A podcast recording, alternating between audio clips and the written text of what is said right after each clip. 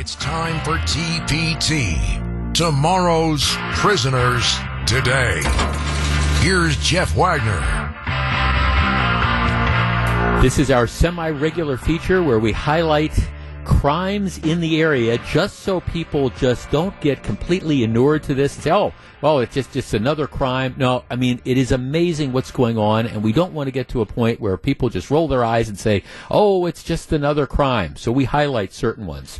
All right, here is our honorable mention or dishonorable mention award winner. A 27 year old Kenosha woman and her two children, ages two and seven, were injured in a crash Wednesday at uh, approximately 6 p.m. Police and emergency personnel responded to the 400 block of Sheridan Road for a serious vehicle crash. Uh, initial reports indicate the driver was traveling southbound at a high rate of speed, swerved to avoid striking a vehicle in front of it, traveled off the roadway, striking a tree.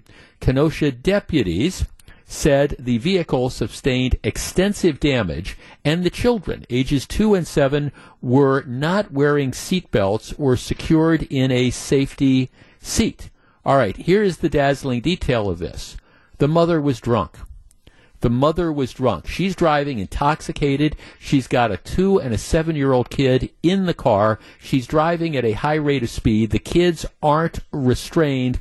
Uh, she's taken into custody. The only good news is that the kids, um, well, uh, at least one of the kids is, seems to be okay. The seven-year-old was taken to Children's Hospital with possible life-threatening injuries.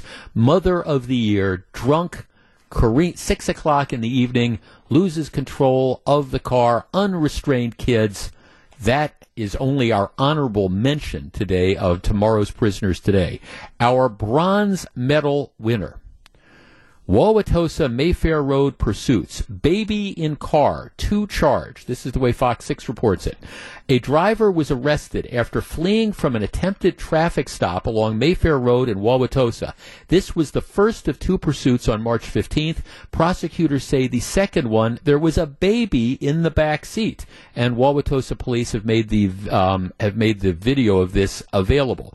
The driver is a guy named Davian Newsom, who, by the way, at the time all this happened, he was out on bail, a signature bond for Milwaukee County cases, one involving possession of a dangerous weapon and possession of cocaine with intent to distribute. Here's what they say happened. Wauwatosa police said officers saw a vehicle with heavily tinted windows and dealer's plates, but no buyer's guide in the window as required by law. They tried stopping the vehicle near 102nd and Burleigh, but the driver took off. Police say Newsom was driving as officers pursued him on Burleigh. They used tire deflation devices to slow the vehicle down near 90th and Burleigh. It gets better. Prosecutors say he nearly hit people in the parking lots of Speedway near 84th and Appleton and the nearby J&M Quick Mart after he drove over a curb near Appleton and Hampton. Milwaukee police shut down the intersection. The driver then went over a concrete median and the car became disabled, ending the first pursuit after 4.7 miles. Prosecutors say it, raced, it reached 87 miles per hour. Okay, so the car is disabled. Now you might say to me, how could there be a second how could there be a second case? That's because after he trashed the first one, he jumps out of the car into a waiting white SUV. According to prosecutors, there's a woman named Gamilla May who is driving the second car. She told investigators that she and Newsom had been at a family therapy appointment and she left while he left while she was in the parking lot crying. I'd say something, but it's probably best to let that pass. She said she's got a call from him that he had a flat tire and needed her to come pick him up. She said she went to the area near Appleton and Hampton with a baby in the back seat of the SUV and saw that police were pursuing Newsom. She said Newsom jumped into the SUV and the second pursuit began okay, so my no account boyfriend has led the cops on a high speed chase. He calls me to pick him up. I see that he's been involved in the chase. Here, get on in. Let's drive off. The complaint said the officer cut his hand trying to get Newsom out of the SUV, which struck uh, took off, nearly striking two Milwaukee police officers. That pursuit lasted nearly a mile and reached 90 miles an hour. May, that's the woman, said at one point she crawled into the back seat to hold her baby, who had rolled from the car seat during the chase. She said she told the boyfriend to pull over. He was arrested after prosecutors said he ran into a home near 92nd and Hampton with May, who was carrying the baby. The complaint says he used May and the baby to block the doorway to assist in his escape. He ran into the basement for 30 minutes before he was ultimately taken into custody. Prosecutors say a rifle, crack cocaine, fentanyl, scales, a suspected cutting agent, and five cell phones were found in the vehicle. Oh, did I mention he was out on bail in two Milwaukee County cases? That's only the bronze medal winner for today. Our silver medal winner and uh, Wyatt was talking about it during the news.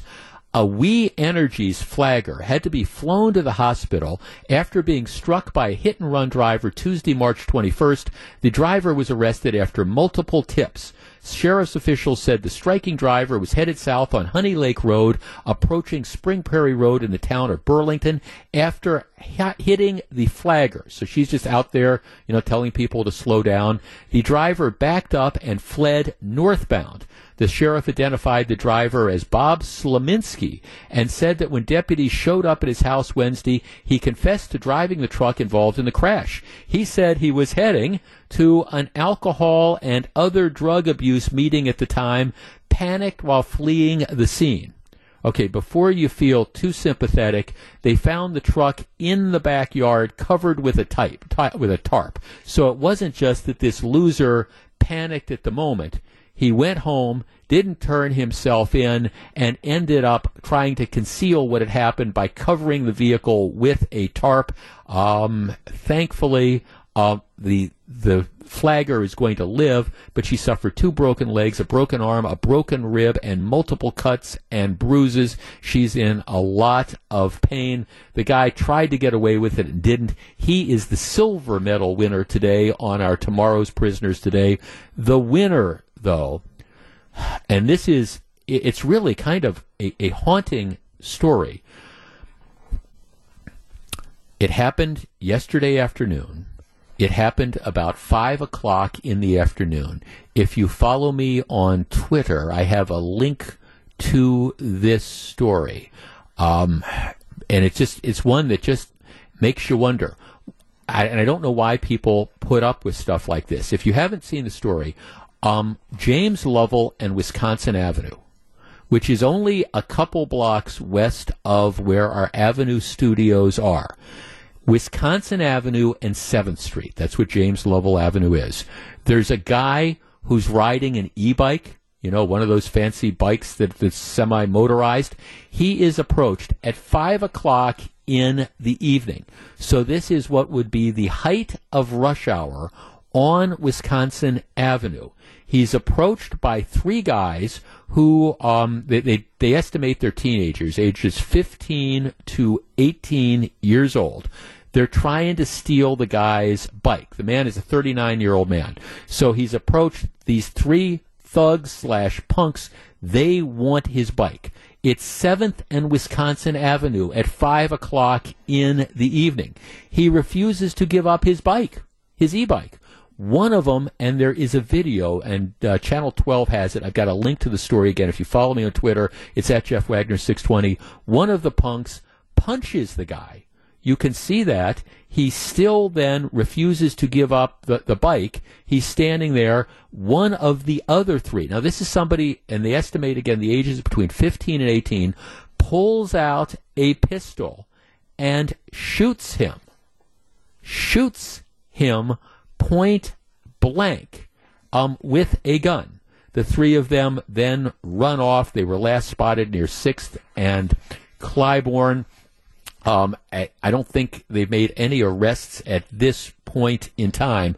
But these three criminals, these punks, are so brazen that they are willing to walk up, try to steal somebody's e-bike at 5 o'clock in the afternoon on 7th and Wisconsin, for goodness sakes. Just a little bit down from Marquette, right by the public library. We, we all know that area, couple blocks up from where our Avenue studios are. And when he refuses to give it up easily, one tries to punch him and the other shoots him at point blank range. All three of these thugs are at large right now, but you know what? You know what? They will be caught and they will all three be um, tomorrow's prisoners, hopefully today or very, very soon. One of the things I asked rhetorically is I, I don't know why people put up with things like this, and one of my uh, responses on when I put that up on a, on Twitter was, "Well, what would you have people do?" And my response would be, "I'd have people show a degree of outrage. I'd have the petitions be sent. I'd have the phone calls be made to the alderman, to the police chief, to the district attorney, demanding that the streets be made safe so that somebody." doesn't get held up at 5 o'clock p.m., the height of rush hour on 7th and Wisconsin, and the criminals aren't brazen enough to shoot them at point blank range. And yet, that's what happened. That's our gold medal winner today for tomorrow's prisoners today, and I hope they solve that case as soon as possible. This has been TPT with Jeff Wagner.